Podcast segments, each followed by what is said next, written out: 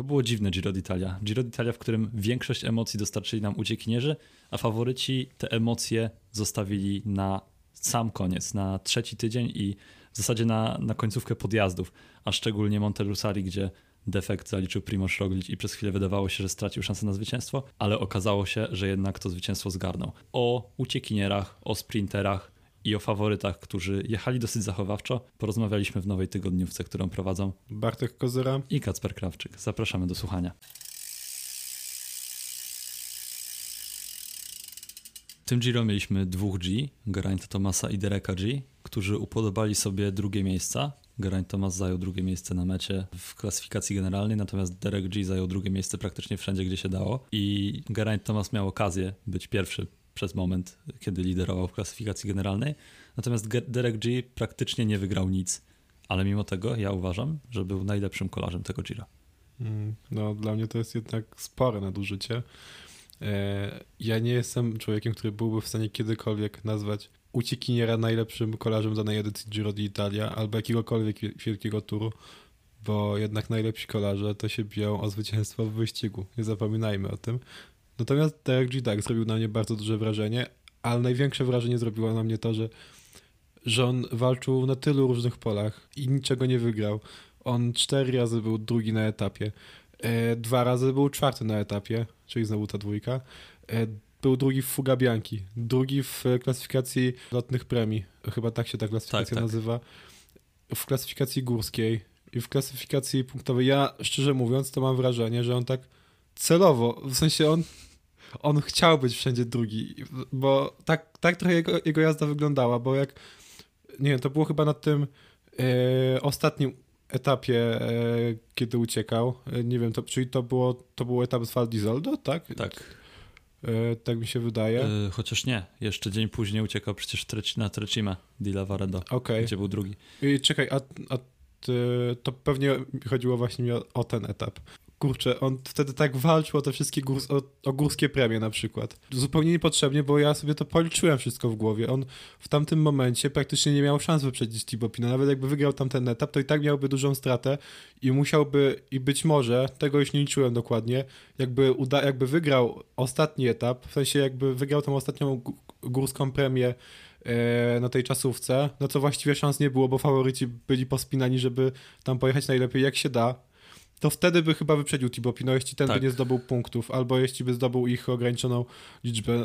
Ta, Nawet się, gdyby że... Pino zdobył, to wydaje mi się, musiałby być Pino drugi, a, okay. a Derek G jakby wygrał, to, to wtedy Pino by wygrał górską, a przy sytuacji, w której Pino by nie był na drugim miejscu na podjeździe, a Derek G by wygrał, to zgarnąłby 50 punktów, a stracił do Pino ostatecznie 30 kilka. Także no, wygrana tego ostatniego podjazdu pod Montelusari zapewniłaby Derekowi zwycięstwo w klasyfikacji górskiej, ale no, raczej nie dało się spodziewać, e, że, że on będzie w no stanie no tak, to zrobić. Przecież no, to było tak, że, że ten podjazd pod Montelusari to, był najwa- to była najważniejsza część tamtej czasówki. To nie było tak, że jak czasami się zdarza, że no jest taka premia górska na czasówce i to jest taka mała górka i czasami wygrywają ją, jak, wygrywają jakiś, jakiś Rick Zabel albo jo, jakiś Jonas Koch walczy o zwycięstwo. No nie, tutaj nie, nie dało się tego spodziewać, bo naprawdę wiadomo było, że i Geraint Thomas i Primoz Roglic, no i ten Joao, Joao Almeida to będą się cieli.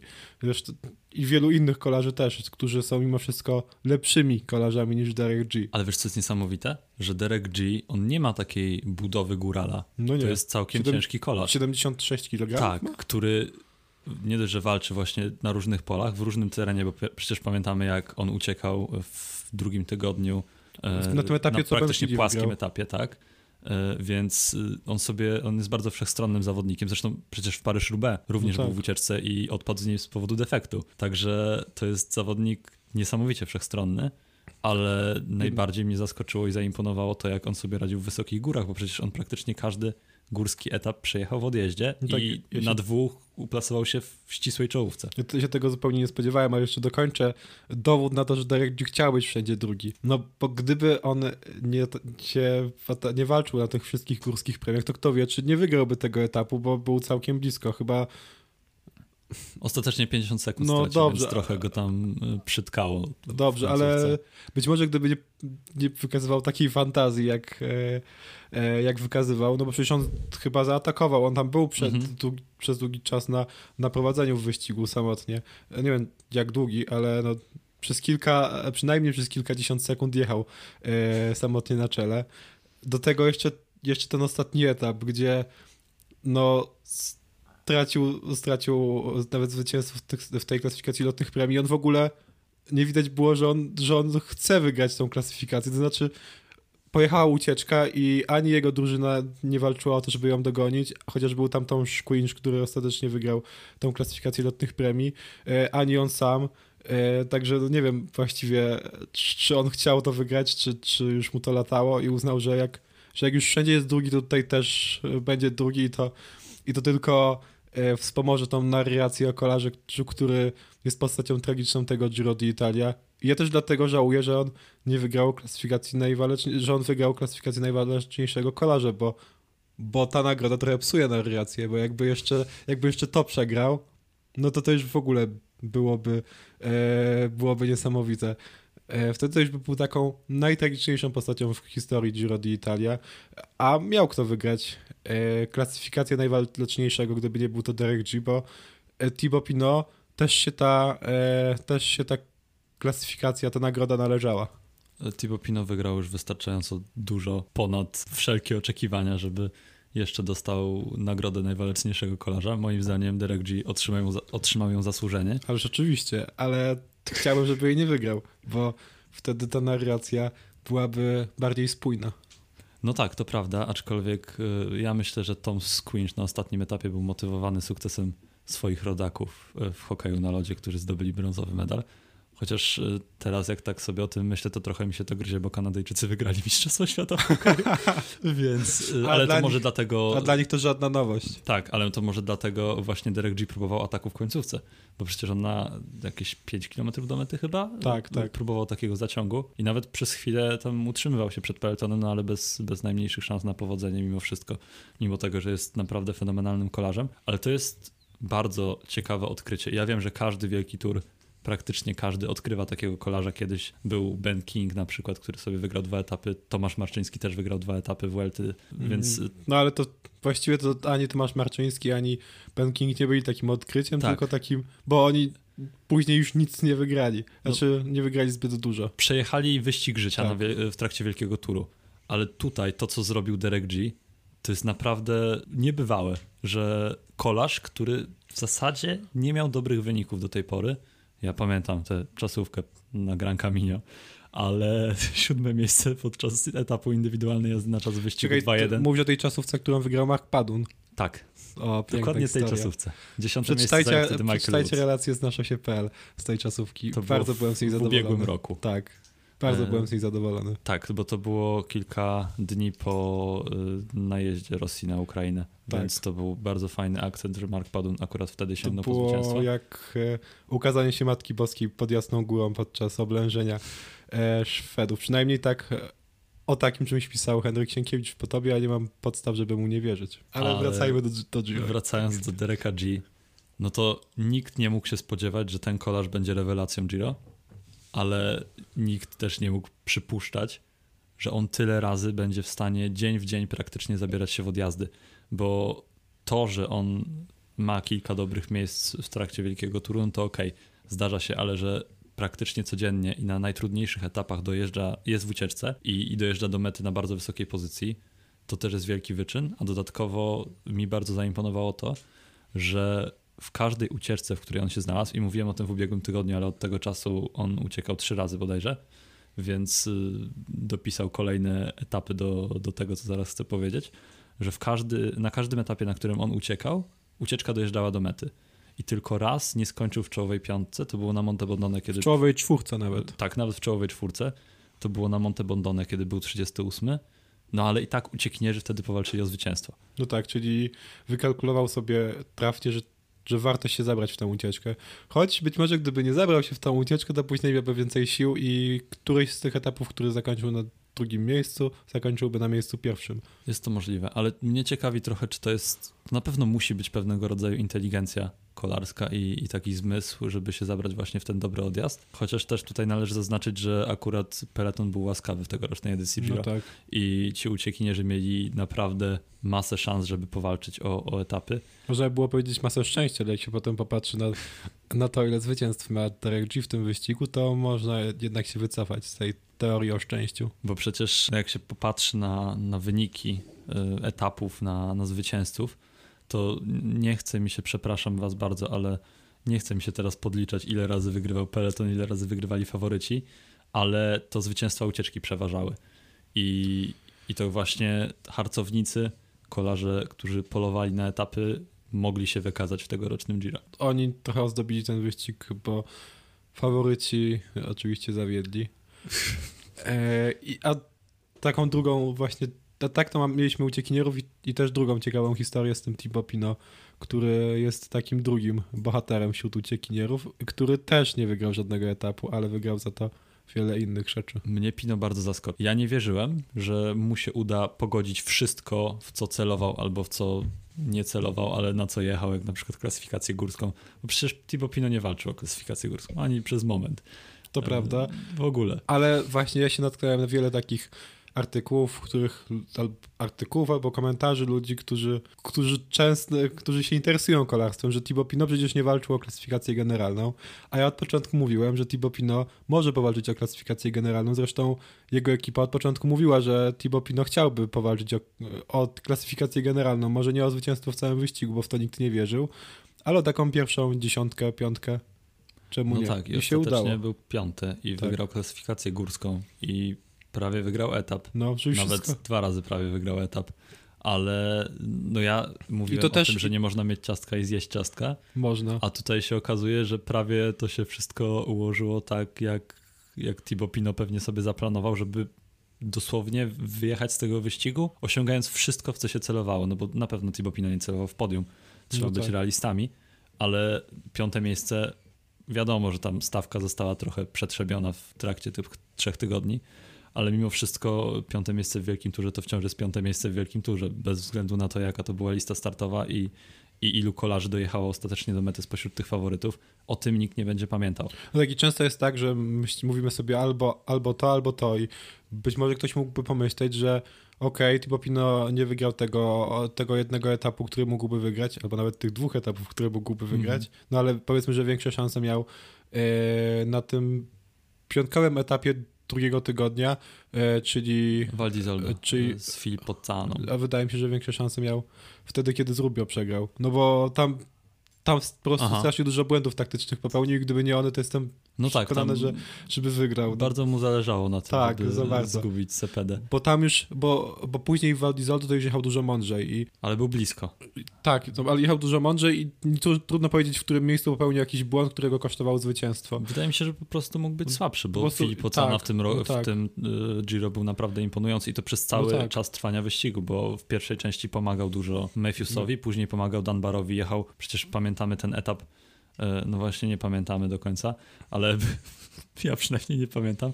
Był jeden z etapów, y, w którym uformowała się sze- sześcioosobowa grupa faworytów.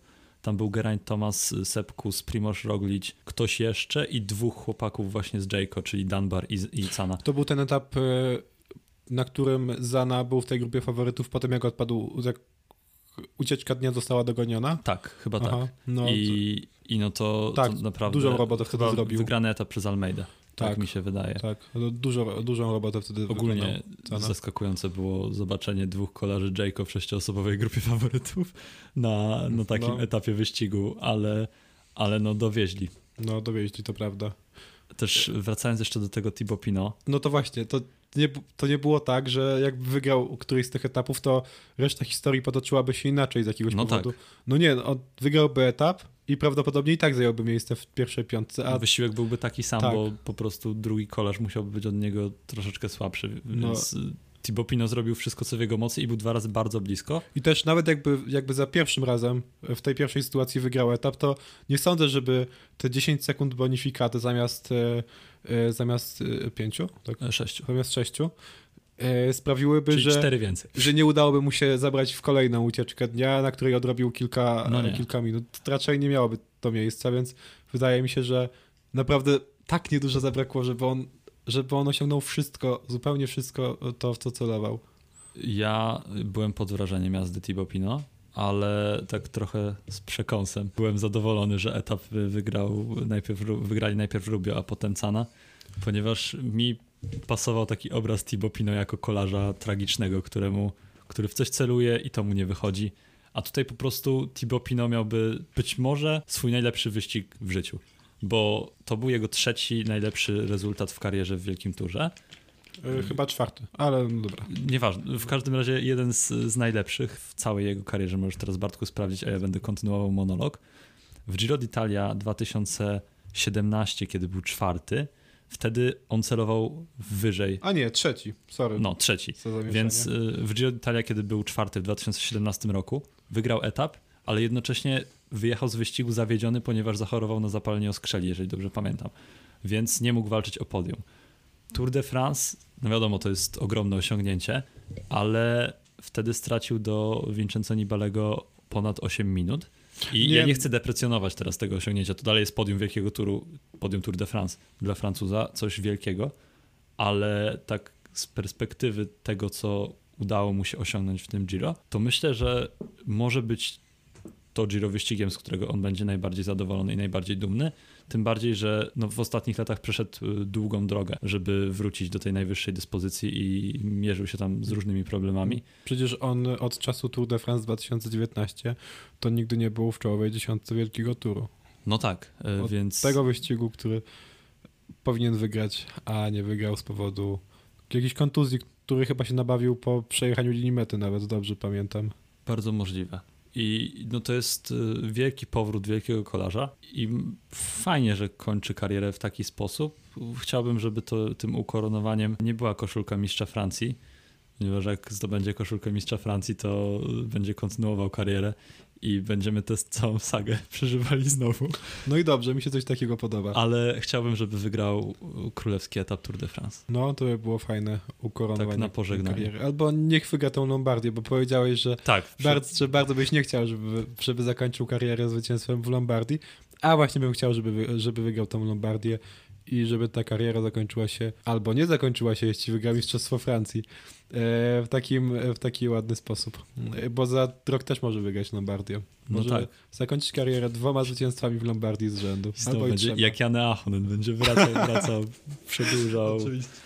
Więc zobaczymy, jak to z tym Thibaut Pino będzie, ale to na pewno jest też jeden e, z głównych bohaterów tego Giro i myślę, że nawet prze, mimo tego, że nie ma żadnego zwycięstwa na swoim koncie etapowego, nie wraca do domu z pustymi rękami i będzie zadowolony z tego, co osiągnął, no bo naprawdę zrobił coś wielkiego.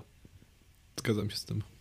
Ale Thibaut Pino zajął piąte miejsce, jeżdżąc agresywnie, atakując a no. teraz, no. nie wiem, przechodzimy A, do ale jeszcze musimy powiedzieć o czasówce, bo mi, za, mi Thibaut Pinot zaimponował niesamowicie na, na trasie tej czasówki pod Montelusari, bo y, już nawet nie jest takie istotne, że zajął w niej piąte miejsce, bo no, tu się liczyły umiejętności jazdy po górach i po prostu potwierdził to, że, że faktycznie był jednym y, z pięciu najlepszych górali tego Giro d'Italia. Coś tak, coś. że był jednym z pięciu najlepszych y, górali tego Giro d'Italia, bo, mhm. bo to zresztą było tak, że pierwszy zawodnik tej czasówki zajął pierwsze miejsce w generalce, drugi zawodnik generalki zajął drugie miejsce w generalce, trzeci trzecie, tak. czwarte czwarte, piąty piąte. Dopiero na szóstym miejscu, chyba na Sepiekusie się tak. zakończyła ta wyliczanka. Tak.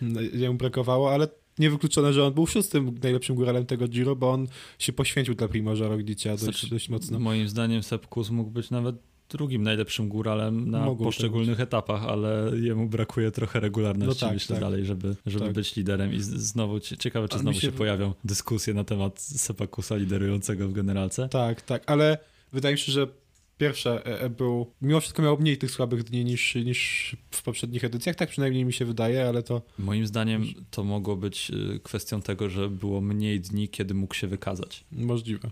Możliwe. Bo w zasadzie tylko no, ten trzeci tydzień no tak, był dla no, niego takim to też, sprawdzianem. To też jest prawda. A, ale jeszcze wracając do Thibaut Pinot, to jeszcze bardziej niż, niż to, że był piąty na tej czasówce, to zaimponowało mi to, że był ósmy na, płaskim te, na, na tym płaskim odcinku mm. czasówki rozpoczynającym wyścig.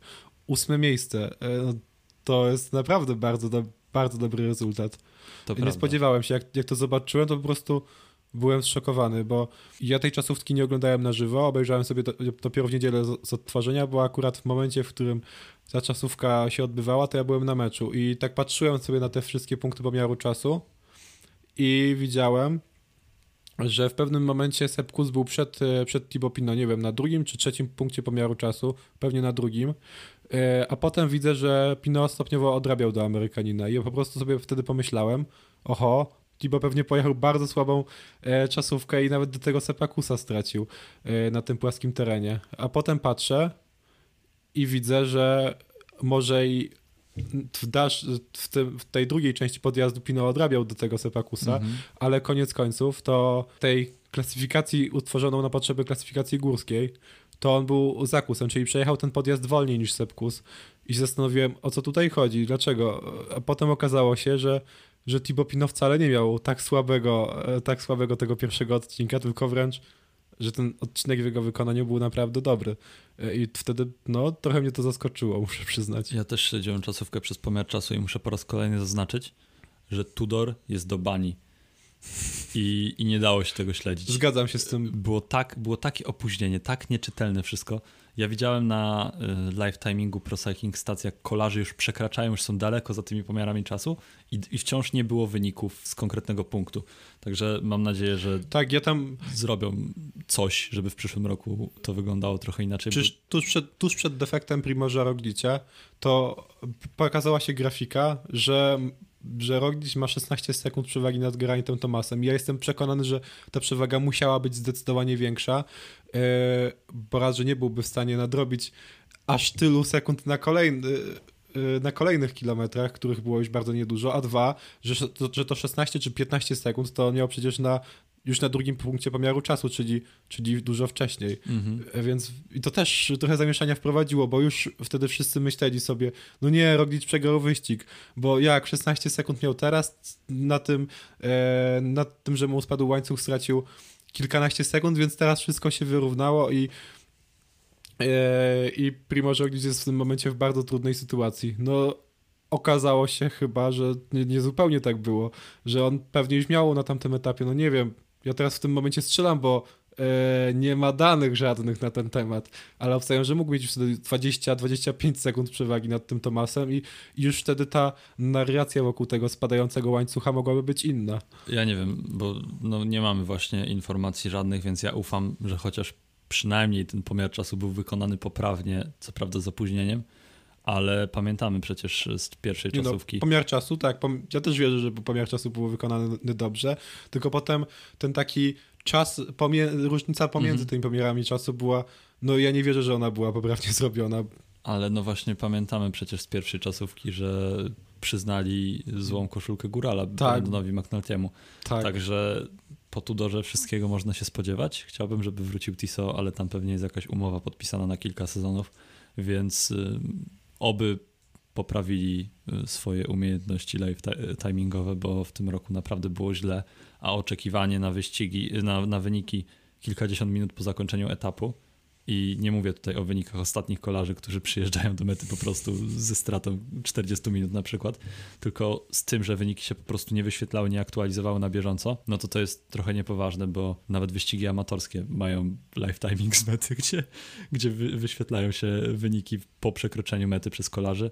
No a tutaj jednak był wielki tour i w przeciwieństwie do kolarzy Jayco akurat live timing nie dojechał. Ale jeszcze o prim, y, nie Primorzu, do Primorza jeszcze dojdziemy o Thibaut Pinot chciałem zaznaczyć tutaj, e, że wydaje mi się, że to też było spowodowane ten cały jego sukces i to, że był w stanie walczyć w ucieczce i jednocześnie o generalkę, o klasyfikację górską, o etapy. E, było to spowodowane trochę biernością faworytów. I myślę, że w trochę innym przypadku, gdyby te ekipy były nieco bardziej zainteresowane pogonią, to, to Thibaut Pinot by nie dał rady być piąty. Oczywiście tutaj znowu nie chciałbym deprecjonować, tylko po prostu mówię, że wydaje mi się, że dlatego no tak. zajął piąte miejsce, że trzy drużyny, które mogły być zainteresowane pogonią, patrzyły się tylko na siebie, a Thibaut Pinot nie był bezpośrednim zagrożeniem dla nich, więc mogli go odpuścić, żeby nawet był czwarty, bo było wiadomo, że to podium będzie niezmienne i będzie to Almeida, Thomas i Roglic. Tak, bo rzadko się zdarza, żeby kolarz, który jest tak wysoko w klasyfikacji generalnej, zebrał się w dwie udane ucieczki. Mhm. Znaczy, bo wiadomo, że znamy takich zawodników jak Guillaume Martin, który wykorzystuje to, że że do samej czołowej dziesiątki można się załapać poprzez jakąś udaną ucieczkę. No tak, ale, ale, nikt nie będzie gonił gościa, który wskakuje z 13 miejsca na siódme. Znaczy no. nikt z czołówki. Bo, bo to nie jest żadne zagrożenie, a tutaj Thibaut Pinot, on miał naprawdę tak w perspektywie całego wyścigu niewielką stratę do, do, etapu, no tak. do liderów, kiedy zabierał się w te odjazdy, a mimo tego był w stanie dojechać do mety z, z tymi ucieczkami i powalczyć o zwycięstwo. I właśnie dlatego, że, e, że to tak wyglądało, że on dużo zyskał na tym, że po prostu nadrobił czas w ucieczkach. To bardzo się cieszę, że, e, że na tym Montelusari pokazał, że faktycznie nie było więcej niż czterech górali lepszych od niego mhm. na tym wyścigu. Ale to też pokazuje, że nie można deprecjonować. Często się pojawia to słowo w moich wypowiedziach, e, że nie można deprecjonować uciekinierów. I, I to nie jest coś takiego, że walczą sobie chłopaki, które nie miałyby o nic szans na etapach, tylko no jednak Thibaut Pinot pokazał, że może nie był najlepszy z górali w całym wyścigu, ale jednocześnie był jednym z najlepszych i, i że te ucieczki, te zwycięstwa, e, no to nie jest tak, że Peloton sobie odpuścił gości i oni mogą powalczyć o zwycięstwo, tylko naprawdę to jest czołówka górali wyścigu. No przecież no tak, bo. Pinot był piąty, ale dwa razy przegrał. Jak są górskie etapy, wielkich turów to zazwyczaj uciekają kozacy, tylko tacy, którzy po prostu nie mieli w danym wyścigu e, formy na to, żeby przez 21 dni jeździć mm -hmm. bez mhm. strat. Być może mieli trochę pecha w pewnym momencie, być może właśnie chodzi o formę, ale generalnie to, to zawsze są bardzo mocni kolarze. Nie Pamiętasz zawsze. jeszcze taki etap pod Campo Imperatora? Że czekaj, to było to, gdy faworyci przejechali na zero. To, gdy faworyci przejechali na zero, a wygrał Davide Bajs tak. na 45-kilometrowym podjeździe. No dobrze, akurat to, akurat to nie był jakiś super dobry kolarz. E, ale to też nie był Drugi taki. Był Karel Wacek. To też nie był taki e, bardzo trudny etap, no bo to Campo Imperatora to, to nie to, nazwę ma potężną no, brzmi, i, brzmi dumnie. i długość też jest bardzo duża, ale no, to nie jest najtrudniejszy podjazd e, w historii Giro d'Italia. No nie. Tak, tak delikatnie mówiąc. Zobaczcie, ile ma e, profile score na PCS-ie. Ale jeszcze, to, to jak, jak, ty będziesz sprawdzał, to... O, profile score na PCS-ie 253, czyli nie tak dużo, jak myślałem, ale chyba wciąż więcej niż, e, niż ten etap, który został skrócony, który się kończył na Crans Montanie. Mhm. E, no właśnie, dlatego nie do końca ufam tym punktom PCS. Ja chciałbym powiedzieć jeszcze, że Ben Hill nie skończył na podium. To jest pierwsza rzecz. Właśnie, kącik Bena Hilliego. Czy teraz chcemy do niego przejść? E, możemy, tylko jeszcze powiem, że y, imponująco pojechał Einer Rubio, który też może się czuć takim małym wygranym, bo i wygrał etap, i 11 miejsce w generalce. Moim zdaniem wyścig jak najbardziej rozliczony, bo ciężko było się spodziewać po nim takiej jazdy. Nawet jakby był 150 w generalce. No A tak, nie, to... nie było to chyba możliwe, bo nie wiem, czy tu dojechało do mety, raczej nie. Nie, 125. Właśnie. E, chyba najmniej od 2003? Tak nie się, wiem, nie sprawdzałem. Kiedy ja pisałem na ten temat artykuł, ale już niestety te liczby e, wszystkie mi powylatywały z głowy. Możecie sobie sprawdzić. Chyba tytuł był tak, że nie było od czasu pandemii. E, po, I ten artykuł się ukazał podczas drugiego tygodnia wyścigu. Także możecie sobie to zweryfikować, natomiast... Ben Healy. Ben Healy. 55. No, 2 godziny 16 minut, 3 sekundy straty. Musiałby uciekać na każdym etapie i zgarniać...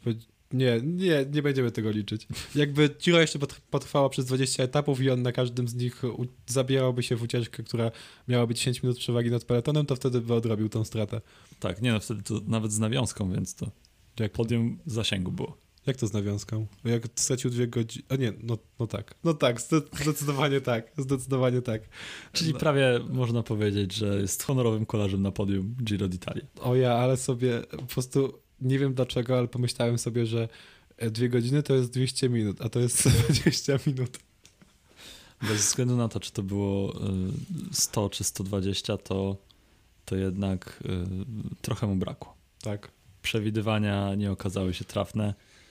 No ale niestety, może następnym razem Ben Healy będzie próbował na generalkę. Zobaczymy. Ale teraz myślę, że skoro już jesteśmy przy tych faworytach... Ale i tak jest wielkim wygranym tego wyścigu. No tak. No bo dwa wygrał... wygrane etapy. Tyle nie miał, tyle miał tylko Nico Denz, e, który wygrywał te etapy w mniej imponującym stylu. Ej, no jak Vanderpoola zrobił, mi się podobało. Mi też się podobało, ale no ten etap e, z podjazdem pod Cappuccini, no nie powiesz mi, że to nie było bardzo imponujące. No tak, no długi rajd, przepiękny. No jeszcze Remko Wygrał też dwa etapy. A, no tak. Można było już zapomnieć, że on w ogóle startował w tym wyścigu. Czekaj, czekaj, a że e, e, Ben Hitch wygrał dwa etapy? Nie, teraz sobie nie przypominam tego drugiego e, etapu. No widzisz, bo... Nie wygrał, bo on wtedy przegrał na finiszu. Nie wygrał. Z, bo on przecież przegrał na finiszu z e, Nikodencem właśnie, no. No, czyli... No to jednak, jednak Nikodenc był od niego trochę lepszy na trasie nie tego dość, wyścigu. że Nikodenc wygrał dwa etapy i zrobił to w imponującym stylu, to jeszcze wygrał więcej niż Ben Healy. No. I ty, no nie, Nico Dance, zaraz, zaraz, zaraz, zaraz. Trochę pomieszaliśmy. Pomieszaliśmy mocno. Nico tak. Nie wygrał finiszu z Benem Hinim. Bo z Benem Hinim wygrał Brandon McNulty. Tak, dokładnie. To jest, tu, tu właśnie wychodzi nasze znawstwo. No, Dobrze, to, ale ten, to właśnie ta, byli eksperci od kolarstwa. Ale ten triumf e, na etapie z dwoma podjazdami pod Cappuccini e, był wart trzech triumfów etapowych. Tak, to i, i miejsca na podium. I miejsce na podium. Ben Healy tak. też pokazał się z bardzo dobrej strony i w sumie tego można było od niego oczekiwać i tego się po nim spodziewać po tym, jak w tych wyścigach jednodniowych na wiosnę prezentował się naprawdę rewelacyjnie, ale jak już zahaczyliśmy o faworytów, to może w końcu do nich przejdziemy. Tak. Chociaż ja w sumie nie wiem, nie mam za dużo do powiedzenia na ich temat. Trochę mnie rozczarował ten wyścig, trochę bardzo, pod kątem faworytów, ale no też wiadomo było, dlaczego tak się stało, bo myślę, że obecność Remco Evenepoela by zdecydowanie otworzyła rywalizację.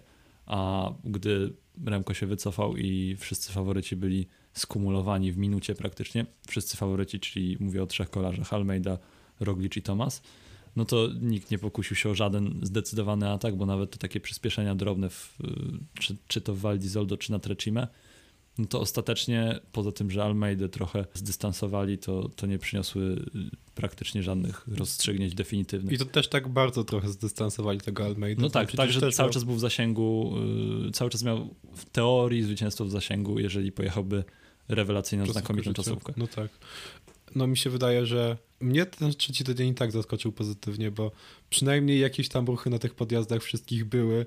E, wiadomo, że to właśnie były takie ruchy bardzo delikatne i nieskutkujące jakimiś większymi e, zmianami w klasyfikacji generalnej. Mm, no ale jakieś tam, jakieś tam zmiany były. No na przykład ten Thibaut Pinot e, stracił na Monte Bondone dość sporo, wypadł z czołowej dziesiątki, potem do niej wrócił. Oczywiście także za sprawą uciecz, także za sprawą udziału w, uciecz, w ucieczce dnia, ale potem też widać było, że jest coraz mocniejszy i no i ostatecznie nie tylko e, wrócił na to siódme miejsce, które zajmował przed Montebondon, ale jeszcze awansował, jeszcze awansował wyżej. Generalnie była jakaś dynamika, tam jakieś rzeczy się zmieniały mhm. E, i właściwie to jest coś takiego, e, czego oczekuję od Wielkiego Tour. To jest taki plan minimum bałem się, że Giro d'Italia nie wypełni tego planu minimum i ci faworyci będą jeszcze bardziej defensywni, biorąc pod uwagę tą czasówkę, która, mo, która znowu okazało się potem, że ona rzeczywiście bardzo dużo zmieniła, bo 40 sekund różnicy między jednym bardzo dobrym czasowcem po defekcie. A, po defekcie, a drugim bardzo dobrym czasowcem bez defektu, to to jest bardzo dużo. Mhm. E, czyli no ja myślałem, że naprawdę tam może Możemy mieć tam 3-4 etapy takie jak pod Campo Imperatore. Tego się bałem trochę nawet. A, a tam pojawiły się jakieś różnice, jakieś ataki faworytów. No, nie wiem, ten, e, ten etap, gdzie Tomas w pewnym momencie doskoczył do, e, do Roglicza. E, czekaj, to było pod Monte Bondona, czy gdzie to było? Nie, nie pamiętam. To nie było pod Trecime? Pod znaczy, Trecime wtedy Tomas tak. atakował. Tak, tak, Ale tak. właśnie ja o tym etapie chciałem powiedzieć. To tak rzucę w przestrzeń, bo to jest gzybanie. I moim zdaniem tam Tomas, pomimo tego, że ostatecznie stracił 3 sekundy, no. to był najmocniejszym kolarzem spośród faworytów, bo to on inicjował te ataki no w tak. końcówce. Tak. Roglic tylko doskoczył mu do koła i potem wyszedł, znaczy no, tylko, w cudzysłowie oczywiście, bo to jest całkiem duży wysiłek, żeby tak tylko doskoczyć do koła Tomasa i potem mu wyskoczyć na mecie. Ale ja się zastanawiam i nie będzie na to żadnej odpowiedzi, czy tak by było, czy tak by nie było Co by się stało, gdyby Tomas ruszył wcześniej? Bo moim zdaniem właśnie Tomas był najmocniejszy i być może zdołałby zdystansować Roglicza i ewentualnie nadrobić nad nim kolejne jakieś sekundy i, Nie wiem. i oddalić się w klasyfikacji generalnej. Ale jak ty to widzisz tak właściwie? Bo no ostatecznie, ostatecznie właśnie Tomas e, nie tyle nie zyskał nad Rogliciem, co do niego stracił i, i być może te ataki go zmęcz, zmęczyły i dlatego, i dlatego on stracił te kilka sekund. No Tomas był najbar- ale- najaktywniejszym no tak. z faworytów wtedy i No ale skoro Roglic był na tyle mocny, żeby, żeby odpowiadać na te ataki, to dlaczego niby miałby nie odpowiedzieć na jego atak na, na początku podjazdu, czy gdzieś w jakiejś wcześniejszej fazie podjazdu? Bo wtedy był Sepkus razem z Primożem Rogliczem, a gdyby, to znaczy przez moment oczywiście, a, a gdyby on go, gdyby jechali osamotnieni wcześniej, to być może wtedy sytuacja wyglądałaby trochę inaczej i, i Tomas byłby w stanie się oderwać. Natomiast, y, no nie wiem, tak sobie teraz Mhm. pomyślałem, więc to nigdy się nie dowiemy, nigdy tego nie sprawdzimy, ale, ale się zastanawiałem tak, czy co by było, gdyby. Być może Okej. byłoby inaczej. Może no, byłoby inaczej. Jestem przekonany, że Geraint Thomas teraz się zastanawia nad tym na przykład, o czym ty powiedziałeś, bo no, miał jednak tą przewagę przed czasówką i, i pewnie się trochę oswajał ze zwycięstwem. W sensie nie mówię, że on był go pewny, czy, czy że uważał, że jest już naprawdę blisko i, i na tym Monte Lusari tylko trzeba przejechać i, i się nie skompromitować i będzie zwycięstwo. No nie, ale no, to musi boleć, jeśli przegrywasz wyścig na ostatnim e, trudnym etapie. Tym bardziej, że mógł osiągnąć coś historycznego, czyli zostać najstarszym, zdecydowanie najstarszym zwycięzcą w historii Giro d'Italia, bo to jest tak, że znowu pisałem artykuł z, zestawiający najstarszych Dzisiaj ty reklamujesz swoje teksty. Dzisiaj tak, dzisiaj to ja reklamuję swoje teksty. Napisałem artykuł e, zestawiający najstarszych zwycięzców w historii Giro d'Italia. No i tam różnica między pierwszym a dziesiątym, to nie wiem, były dwa lata jakieś? No czyli tyle samo, co różnica między Fiorenzo Magnim, który obecnie jest najstarszym zwycięzcą Giro, Giro d'Italia, a obecnym wiekiem e, Geraint'a Tomasa, który nie był tak daleko wcale. Ja myślę też, że Tomas przez te kilka dni spędzonych w różowej koszulce mógł się trochę z nią oswajać i już No się tak. widzieć w niej na podium w Rzymie, ale, ale no też to jest bardzo doświadczony kolarz, który zna smak porażki i, i myślę, że No tak. dopóki wyścig się nie sko- by się nie skończył, to on by nie powiedział, że, że ma to zwycięstwo w kieszeni i, i że też miał świadomość, z jakimi rywalami się mierzy, ale tak patrząc na tę czołówkę klasyfikacji generalnej, to ja odnoszę wrażenie, że każdy z tych kolarzy, wiadomo, że teraz y, Tomas na przykład y, mówił, że jest bardzo rozgoryczony, mimo tego, że cieszy się, że, że przegrał o, o dużo sekund, a nie, nie o jakąś tam minimalną różnicę. I też e, jego koledzy z drużyny też są bardzo rozczarowani. Tymon Arensman i, i Laurens De Plus, którzy zajęli w tym wyścigu dziesiąt, miejsca w czołowej dziesiątce, więc w teorii powinni być zadowoleni ze swojej postawy. Też mówią, że w sumie to ich to nie obchodzi za bardzo, bo, bo ta przegrana Tomasa boli ich bardziej niż cieszy ich e, sam fakt, że no, pojechali naprawdę dobry wyścig też, e, też Indywidualnie. Y, Ale ja myślę właśnie, że tak jak już emocje opadną i, i spojrzą zawodnicy na chłodno, no to Roglic, on jest szczęśliwy. On może nawet już w emocjach być Właśnie, szczęśliwy. on nie jest cyborgiem, bo Tak. e, jak, jak wygrał, jak, jak Tomas dojechał do mety i było jasne już, że Sztork gdzieś jest zwycięzcą i on dostał tą informację, to krzyknął głośno. Tak, wybuch rado- widać, radości. widać było, że to jest takie szczere. Czyli nie jest cyborgiem, jak, jak, e, Wyjaśniło się. tak, jak obawialiśmy się w pierwszym odcinku w pierwszym naszego odcinku naszego podcastu. podcastu. Tak. Ale wracając jeszcze do pozostałych, no to Almeida, pierwsze podium w karierze, no jest zadowolony. A Tomas, jak Chociaż mówił, że to może być jego największa szansa na zwycięstwo w Giro d'Italia w karierze, że dalej przypomnę, może że on ma 24 lata. No tak, e, ale jak Pogaczar zacznie jeździć na Giro, ale w sumie dlaczego miałby tak jeździć co roku w, w ciągu najbliższych kilku lat, no to wtedy może być mu ciężko. Ja myślę, że będzie jeszcze okazja na jakieś Vuelcie, Na pewno. Coś, coś się przydarzy. No jednak Almeida, jego akcje na pewno stoją bardzo wysoko w ekipie UAE Team Emirates, bo przecież on nie pomaga liderom, to No on tak. jest liderem, więc jego pozycja w drużynie jest y, na bardzo wysokim poziomie, no i on też pokazuje, że spłaca ten kredyt zaufania właśnie w postaci tych dobrych wyników, bardzo dobrych. A jeszcze... Ale tak w sumie to, to wiesz, tak sobie myślę teraz, że E, Pogaczar niedługo może zacząć jeździć na po dwa wielkie tury w sezonie. E, Ayuso też się rozwija i być może niedługo na przykład nie będzie miejsca dla Almeidy w, w Wire Team. Może znaczy, tak się no wydarzy. Oczywiście, że tak, tylko że też pytanie, czy na przykład Ayuso będzie lepszym kolarzem od Almeidy. No tak, bo nie wiemy tego, tego jeszcze nie wiemy. Znaczy, no, to jest zawodnik, który w tym roku wygrywa Tour de France bo przecież Oczywiście, że tak. Tadej Pogaczar, ale posłuchaj, Tadej Pogaczar był trzeci w Welcie w 2019 roku, w 2020 i to był debiut w Wielkim Turze, w 2020 zadebiutował w Tour de France, wygrał. Teraz Ayuso zadebiutował w ubiegłym roku w Welcie, był trzeci, teraz debiutuje w Turze, więc dla mnie to jest proste jak 2 razy 2. Ayuso wygrywa Tour de France w tym roku. Natomiast co do Almeidy, to myślę, że znajdzie, znajdzie się dla niego w każdym roku wielki tour, w którym będzie liderem, ale nie sądzę, że będzie to Tour de France, bo raczej nie wierzę w tym momencie, że Almeida jest kolarzem, który będzie w stanie wygrać Tour de France, a na pewno który będzie w stanie doskoczyć do poziomu Pogaczara.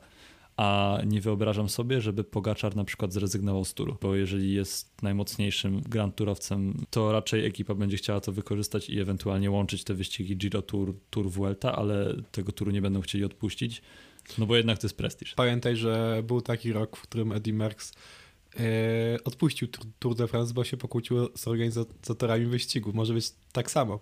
Pod, e, pod stołem teraz... za, za 6 lat, jak Pogaczar wygra 6 kolejnych edycji, być poza tą, może. którą wygra Ayuso, dostanie pod stołem um, kilka baniek i powiedzą mu idź na to Giro i nie jedź Tour de France, tak, chcemy tak walkę, chcemy tak, rywalizację. Tak, tak, właśnie było w przypadku Merckxa i on wtedy wygrał Vuelta Espania i Giro d'Italia w jednym roku, chociaż wtedy te dwa wyścigi dziedziło bardzo, bardzo niewiele dni. Jak Annemiek van Vleuten trochę. Tak, trochę, tylko że Annemiek van Vleuten wygrała e, jednak Tour de France. takie krótsze wyścigi troszkę. Troszkę. Bo, bo jednak wielkie tury kobiet nie mają trzech tygodni. Ale wracając do Geraint'a Tomasa, to myślę, że on też może być zadowolony z tego wyścigu i on sam mówił zresztą przed, y, po zakończeniu rywalizacji, że y, no, brałby w ciemno taki wynik przed, przed wyścigiem. Wiadomo, że te dni w różowej koszulce zmieniają trochę perspektywę, ale jednak... Ale chyba nie na zawsze. Tak. Potem to się chyba wyrównuje w miarę. No tak, ale jak ma, widzi, że przegrał tylko z Rogliczem, z niesamowitym Rogliczem i który rzeczywiście był najmocniejszy, no to może być zadowolony z tego w jaki sposób pojechał i jak walecznie, mimo tego, że trochę pasywnie, to no jednak pokazał doświadczenie i pokazał, że wciąż jest w stanie reprezentować ten najwyższy poziom. No i on mówił przed Giro, że po wyścigu zastanowi się na temat swojej kariery, czy będzie kończył w tym roku, czy, czy jednak będzie się ścigał dalej. Mówił, że chce się ścigać wciąż, ale że trzeba jeszcze dogadać tam z rodziną, że to musi być wspólnie podjęta decyzja. No i myślę, że po takim roku on nie będzie chciał kończyć kariery. No tak, bo wiadomo, że można było powiedzieć, że takie Giro d'Italia e, zakończone na, na drugim miejscu byłoby fajnym pożegnaniem, ale żegnać się w maju, w sensie to tak, takie pożegnanie na przykład jakby jakby na, na, drugim miejscu zakończył Vuelta Espania. A on mówi, że, by było że chciałby wystartować w Vuelcie, e, bo do tej pory jakoś omijał tę Vueltę, chyba nie wiem, dwa albo trzy razy wystartował, a, a teraz chciałby wrócić i coś takiego powiedział, że że Vuelta mu chodzi po głowie. Natomiast, y, no kurczę, będąc w takiej dyspozycji, wiadomo, że to jest też przypadek Alejandro Valverde, który również będąc na tym szeroko pojętym szczycie e, zakończył karierę, ale... Chociaż miał już 40 tak, kilka lat. Ale no, jeżeli się wciąż jest w grze i to w grze o największe triumfy. To nie jest walka o pojedyncze etapy, tylko no, zwycięstwo w jednym z trzech największych wyścigów kolarskich na świecie. No to myślę, że nie będzie chciał kończyć, że będzie chciał kontynuować i będzie chciał powalczyć o, o zwycięstwo w Wielkim Turze albo o kolejne podium. Ciekawe tylko, czy w Tour de France w przyszłym roku to pewnie będzie zależało wiele od tego, jak tam Egan Bernal się trzyma. No tak. Bo ja w Daniela Felipe Martineza jeszcze nie uwierzyłem. Jak to nie? Jak to nie? Przecież w ostatnich miesiącach pokazuje, że, że jest bardzo stabilny i że zawsze potrafi e, dojechać. Nawet jak ma słabszy dzień, to minimalizuje straty jak Joe Almeida. Nigdy nie dojechał do mety górskiego etapu e, wiele minut, minut za faworytami. Tak, brawo. Niech wygra Tour de France teraz e, taką jazdą. To będę zdumiony, jeszcze bardziej niż Derek MG. E, ale a propos tego drugiego G, to widzę, że tylko raz startował w Welcie. I to bez jakichś sukcesów. On nie był wtedy pomocnikiem e, No Fruma? tak, był. był. No. E, znaczy nie wiem, czy Fruma Nie pamiętam. Ponieważ raczej Mikela Nieve. Mikele, Mikele który był wtedy ósmy w generalce. który to był rok? To był rok Fabio Aru i Rafała okay. Majki. O, piękny rok. Więc wtedy zajął Tomas 69 miejsce w klasyfikacji generalnej, Ale to wtedy on, 12 na etapie. A Tomas już wtedy był stary. I był pomocnikiem Mikela Nieba. Nie no, wtedy miał 29 lat chyba. No czyli był, no nie był, nie był młodym Doświadczonym kolarzem. Tak.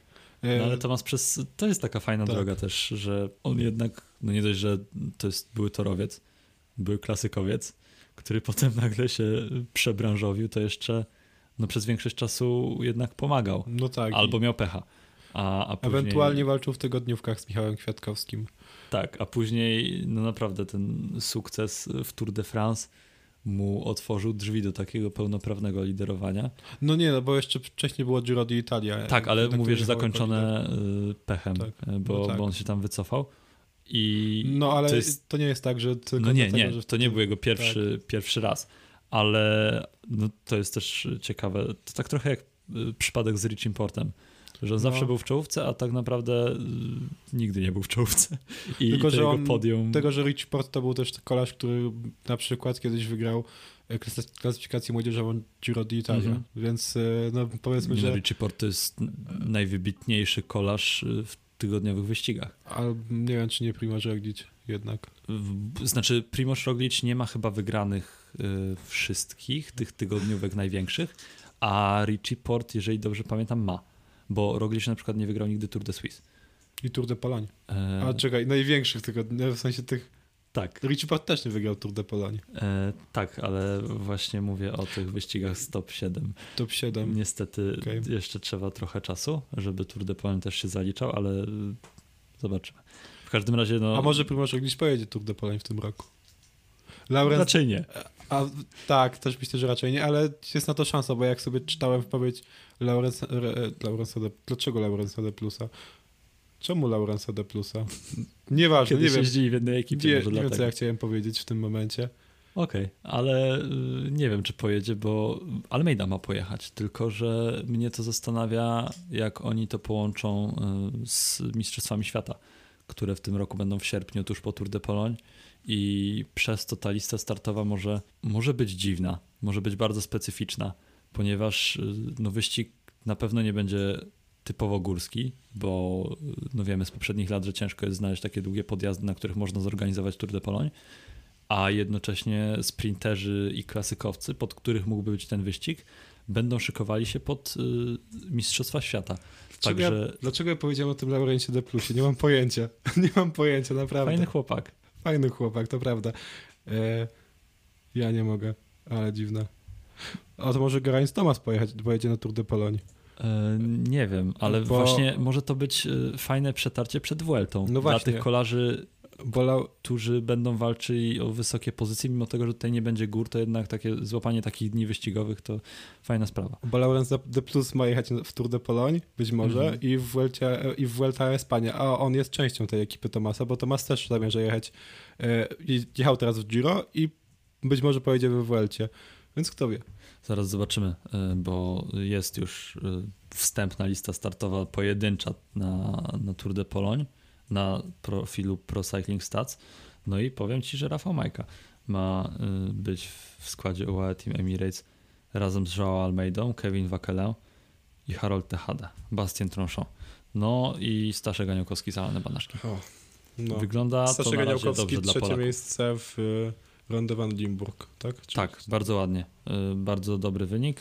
Czy wygrał z teamem Merdierem? Tak, znaczy, ja bym to, do tego nie podchodził tak, że wygrał z Teamem Merlierem, tylko po prostu pokonał dobrych sprinterów. No. I... A Team Merlier nie jest dobrym sprinterem? Tak, ale chodzi mi o to, żeby tego wyniku nie zamykać tylko w pokonaniu jednego kolarza. Okay. E, żeby po prostu pokazać, że, że Staszek pokonał sprinterów, którzy, którzy mogliby z nim wygrać i którzy z nim wygrywali w przeszłości, więc e, to jest taki wynik, że jednocześnie nie zaskoczyłoby mnie, jakby przyjechał na przykład pod koniec czołowej dziesiątki, a jednak wygrał z tymi kolarzami, którzy są na mniej więcej jego poziomie. Także no, takie zwycięstwo, znaczy zwycięstwo, nie zwycięstwo, taki wynik e, trzecie miejsce w takiej stawce na pewno będzie budujący i to prawda, e, ale wróćmy do Giro d'Italia. Tak. To ja zacząłem, ale... to ja zacząłem tą długą dygresję, za co przepraszam. Ale idealnie, bo mamy 10 minut do końca okay. i Możemy... został nam temat, który w zasadzie teraz y, lekko dotknęliśmy,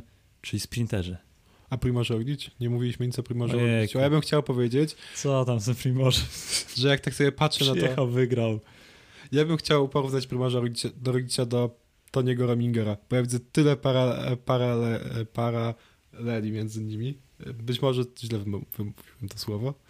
E, że, że to jest aż niesamowite. Tak samo jak Tony Rominger wygrał Giro d'Italia, tak samo jak Tony Rominger wygrał trzy razy Vuelta a Espania, prawie tak samo jak Rominger, jego kariera zaczęła się po 30, bo tuż przed 30 urodzinami wygrał Vuelta a Espania i tak jak Tony Rominger jest fantastyczny w wyścigach tygodniowych, tylko że nieco lepszy niż, e, niż on. Ale Rominger też wygrał z 10, z 10 etapówek World Touru, więc znaczy wtedy nie było World Touru, ale tych etapówek E, najbardziej prestiżowych. No oczywiście, to ciekawe porównanie, Bartku. Ale ja natomiast... tyle. A nie potrzeba tak strasznie z, z czapy, ale po prostu musiałem to powiedzieć. Nie no, bo naprawdę fajne porównanie. Bardzo, to... podo, bardzo podobni kolarzy do siebie. To... I też był drugi w Tour de France.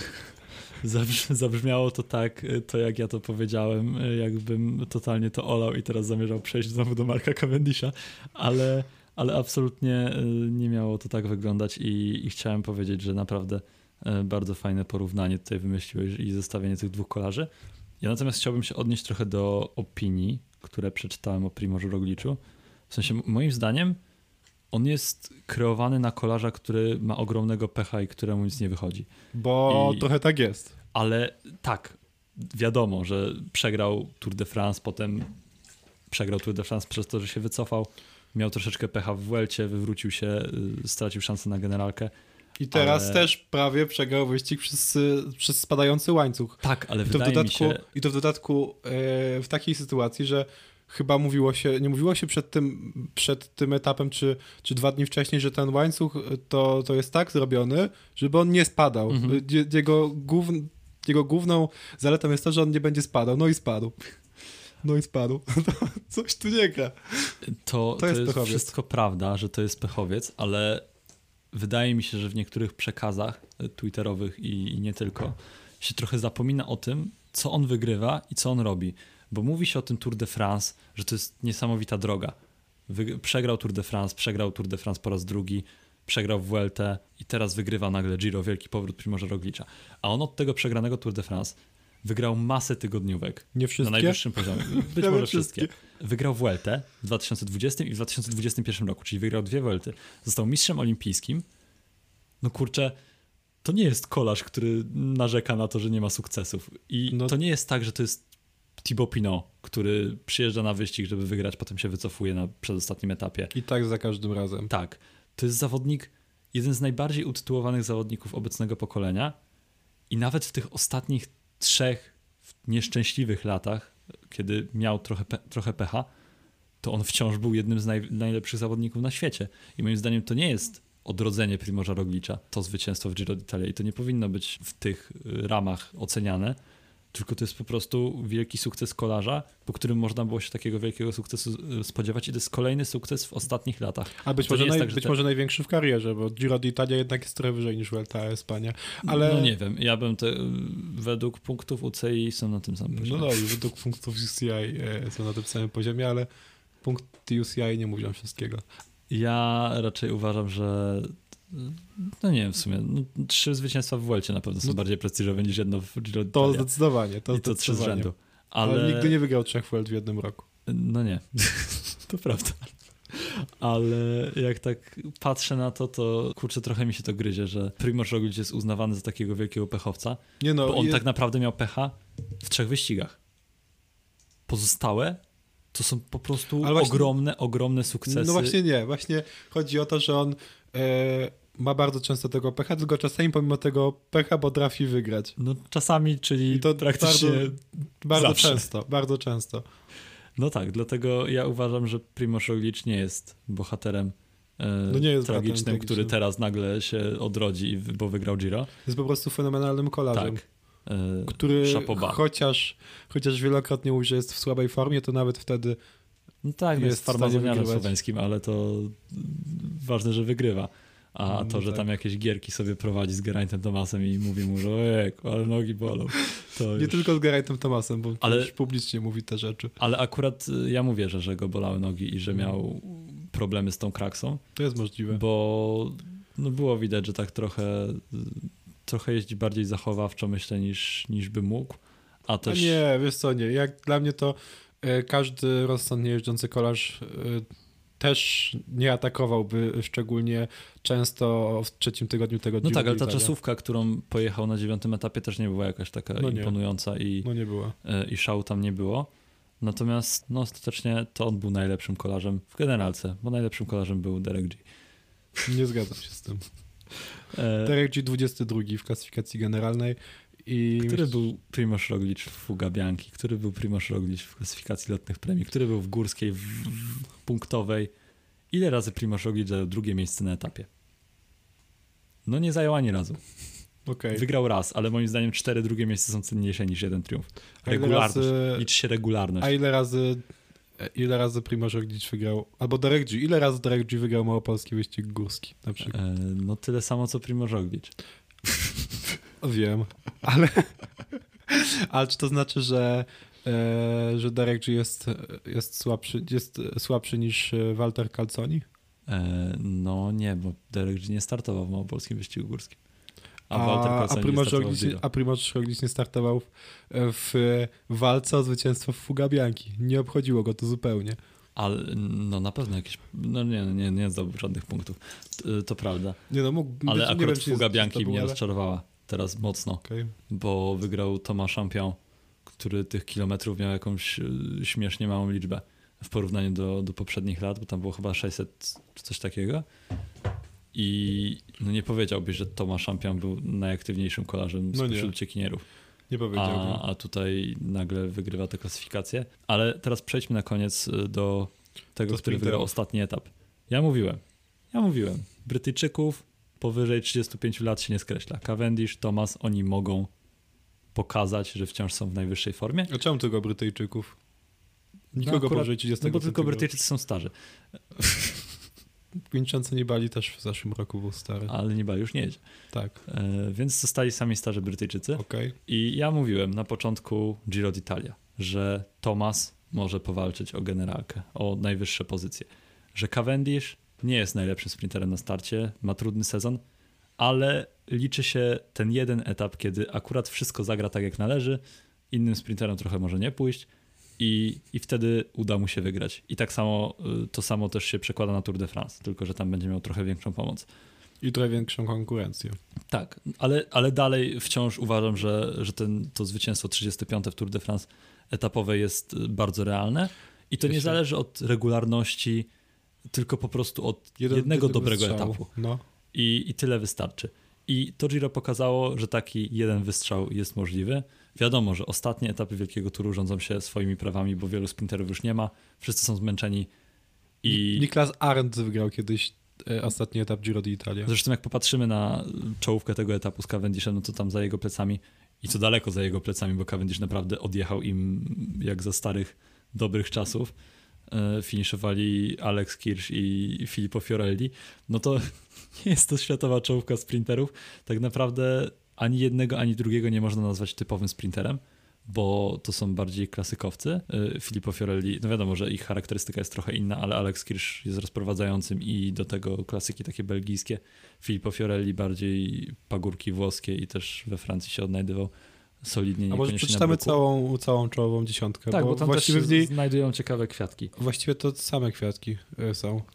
Pierwsze miejsce Cavendish, drugie Alex Kirch, Filippo Fiorelli trzeci, czwarty Alberto Dainese, Aleksander Kirch piąty, szósty Jake Stewart, siódmy Fernando Gaviria, ósmy Michael Matthews, dziewiąty Arne Marit, dziesiąty Campbell Stewart. Właściwie to to mogłaby być taka e, czołówka jakiegoś wyścigu 2-1 e, etapowego. Jakiego, jakichś no czterech lista... Dunkierki. A to dwa pro jest nawet.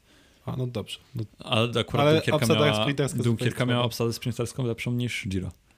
e, w tym roku. No tak, zdecydowanie tak, lepszą. Tak, bo myślę o, o poprzedniej edycji. A poprzednia edycja była taka średniawa trochę. E, no ale tak jak Giro w tym roku. A tak. dodatkowo no, na przestrzeni tych etapów wycofali się sprinterzy, więc to daje szansę innym kolarzom. Szkoda, że Nicolas Dalla Valle nie wygrał, ale Cavendish też fajnie. I to był najpiękniejszy obrazek tego Giro moim zdaniem. Ja tego etapu nie oglądałem, włączyłem powtórkę okay. samego finiszu i, i to, że Geraint Thomas rozprowadzał, wiadomo, pięknie, piękna sprawa. I to pokazuje po raz kolejny, jaką wielką klasą dysponuje Geraint Thomas. Jego wypowiedzi po etapie, szacunek do, do rywali, ale też takie zachowanie, czyli no właśnie, bezinteresowna bo, pomoc tak, y, bo, swojemu koledze. Właśnie fajnie, że mówisz o tym szacunku dla rywali, no bo fajne było to, że Geraint Thomas mógł mówić sobie, że jest bardzo rozczarowany tym, że nie wygrał tego wyścigu, no ale jednocześnie przyznał, że, że gratuluje Primorzowi, że Primoż był zdecydowanie lepszy. W sensie z takiego wypowiedzi wybrzmiała taki bardzo duży szacunek wobec, wobec, wobec Roglicza. Nie ma w tym takiej arogancji, tak. butności, czegokolwiek jeszcze, tylko a, pokazuje, że jest człowiekiem z wielką klasą. Tak, a do tego potem dochodzi ten, e, ten e, Mark Cavendish, który mu pomaga, chociaż są w innych drużynach, przypomnijmy, to tak. nie jest już rok 2012, kiedy jeździli razem w, e, w Skyu ale e, nie o tym obrazku mówiłem. Bo mi się, okay. to wiadomo, było piękne i w ogóle, ale mnie najbardziej dotknęło, najbardziej poruszyło moje serce to, co się wydarzyło po mecie. Okay. Jak Cavendish przez kilkanaście minut chodził i ściskał każdego, kto się pojawił na jego drodze. To było tak piękne zwieńczenie przygody Marka Cavendisha z Giro, z Giro d'Italia, bo to przecież ostatni jego start. I 17 etap wygrany y, w całej swojej karierze Giro d'Italia. I było widać z tego taką czystą radość. I myślę, że większość kolarzy, wiadomo, że sprinterzy niektórzy byli rozczarowani, e, szczególnie chyba Pascal Ackermann nie był w najlepszym nastroju no po tak. tym, jak, jak się wywrócił, a no miał szansę na, na zwycięstwo etapowe no tak. drugie. To jednak wszyscy kolarze, z którymi on się ściskał, praktycznie z większością kolarzy y, się uściskał po tym e, etapie, byli szczęśliwi i cieszyli się też jego szczęściem, bo to jest trochę Może tak jak... mu wszyscy oddali to zwycięstwo, bo on tam wygrał bez walki totalnie. No tak. Nikt, nikt, z nim nie walczył. Zmiażdżył konkurencję i ja na początku, bo tak jak mówiłem, nie oglądałem tego etapu okay. na żywo, bo byłem na Orden Wyścigu Narodów i ja myślałem, jak zobaczyłem zdjęcie z mety, że to było spowodowane tą kraksą Pascala Kermana. A tutaj nie on po prostu, ta kraksa poszła za jego plecami daleko no tak. i tamci kolarze moim zdaniem i tak by byli na tych miejscach y, Kirsch i Fiorelli, na których y, przyjechali, ewentualnie ktoś by ich wyprzedził, ale nie zbliżyłby się do Cavendisha. No tak, nie no, bo ta przewaga był... Cavendisha była duża i ona była duża też zanim ta kraksa się wydarzyła. Tak, tak. Więc no tutaj Cavendish pokazał, że wciąż dysponuje tą prędkością i... Nie, dla mnie to było jakieś zupełnie niespodziewane i ja nie wiem, jak to w ogóle się mogło stać, bo jak, jak, w jaki sposób y, kolarz, który przez całe to Giro no, no nie był w najlepszej formie, chyba, czy jego, naj, czy, czy, jego naj, no tak, no przez cały sezon, ja przed, ja przed tym wyścigiem mówiłem, że no byłbym zszokowany, gdyby, żeby, gdyby Cavendish wygrał jakikolwiek etap, zdecydowanie bardziej niż, niż wtedy, kiedy wygrał cztery etapy Tour de France, Choć wtedy akurat zszokowany nie byłem w ogóle, byłem może lekko zaskoczony, bo ja byłem... on wtedy przez cały sezon pokazywał się z naprawdę dobrej Nie no, te cztery etapy to było przegięcie, ale to, żeby wygrał etap, to tak. ja byłem pewny, że, że będzie w stanie wygrać. No, bo, tak, no bo było. kurczę, to, to był sezon, w którym on się naprawdę odrodził i od samego początku tak. najpierw tam Elfsteden Ronde chyba, potem Te etapy w e, Turcji, Turcja. gdzie startował Jasper Philipsen i, I Stanisław Aniołkowski, o czym też nie I Andre Greipel, ale to były czasy. No, Ale no, no to, tak. To były czasy. To były czasy niesamowite. Teraz już nie ma czasów. A teraz y, on nie miał żadnego dobrego wyniku. I przed tym etapem. No nie no, pojedyncze, ale tak, nie takie imponujące, no tak. żeby można było myśleć, że będzie w stanie. Czy jego najlepszym wynikiem w tegorocznym Giro d'Italia do 20 etapu nie był przypadkiem ten y, wynik z tego etapu, w którym, na którym się wywrócił e, i dojechał. No tak, czwarty. A nie, jeszcze było trzecie miejsce jedno, no ale ale tam, do, kiedy był czwarty, raz... tak naprawdę był piąty.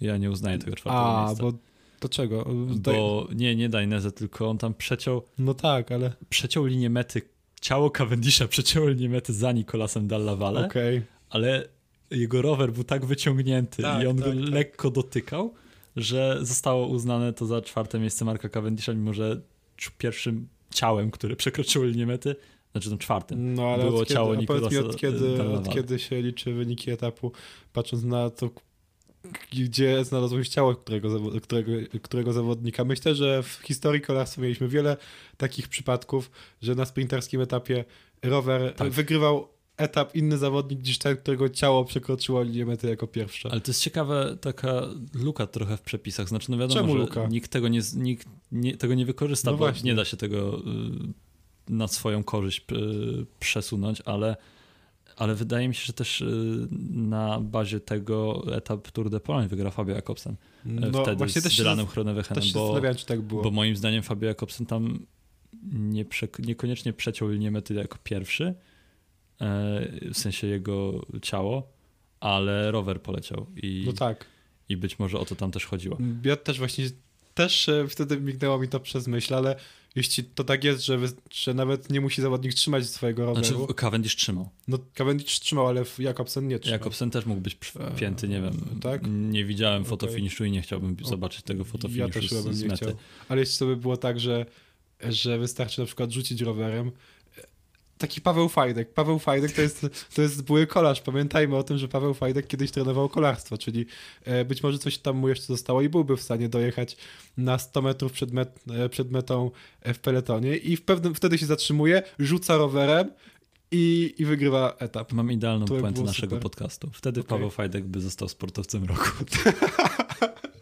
Nie sądzę, kolarze, kolarze też są niedoceniani. I by płakał wtedy, że, że kolarstwo jest niedoceniane. E, Myślę, że na tym I możemy wtedy zakończyć. byśmy się z nim zgadzali. Tak, e, wtedy my też byśmy pokali. E, Myślę, że na tym możemy zakończyć, bo troszeczkę przekroczyliśmy nasz, Tak, naszą tak. Ale e, takie właśnie było Giro d'Italia. E, W zasadzie ostatni tydzień, bo nie omówiliśmy całego wyścigu, o tym rozmawialiśmy wcześniej, a, a to nie było tak niestety, że ta narracja się ciągnęła przez trzy tygodnie, tylko wszystko zostało skumulowane wśród faworytów na ten ostatni tydzień, więc e, no nie musieliśmy tego tak analizować dogłębnie. No i to była tygodniówka na szosie.pl. Zapraszamy Was do śledzenia jak co tydzień mediów społecznościowych naszego portalu, samego naszego portalu, naszej strony i do słuchania podcastu, do subskrypcji, dania gwiazdki, e, nie wiem, pięciu gwiazdek, jednej A, gwiazdki. dobra. Jednej gwiazdki nie dawajcie. Lepiej Jak wam się nie podobało, to dawajcie jedną gwiazdkę. Im więcej gwiazdek, tym lepiej. E, To buduje nam e, zasięgi i naszą pewność, że ktoś to tego słucha. Możecie też napisać coś w komentarzu, co sądzicie o tym Giro Tak. d'Italia. na Spotify też są jest opcja komentarz. Tak, ale wolimy na Facebooku Tak, wolimy na Facebooku i na i na YouTubie, stronie. Na YouTubie też może być. Tak, będziemy odpisywać. Będziemy odpisywać na wszystkie komentarze, które się pojawią. Tak, nawet Ja już, ja już toczyłem dyskusję e, pod e, podcastem dwa tygodnie temu, więc, e, więc widzicie, że nie, to nie są czcze deklaracje. Tak, i no to była tygodniówka, którą prowadzili Bartek Kozyra, i Kacper Krawczyk. Do usłyszenia za tydzień.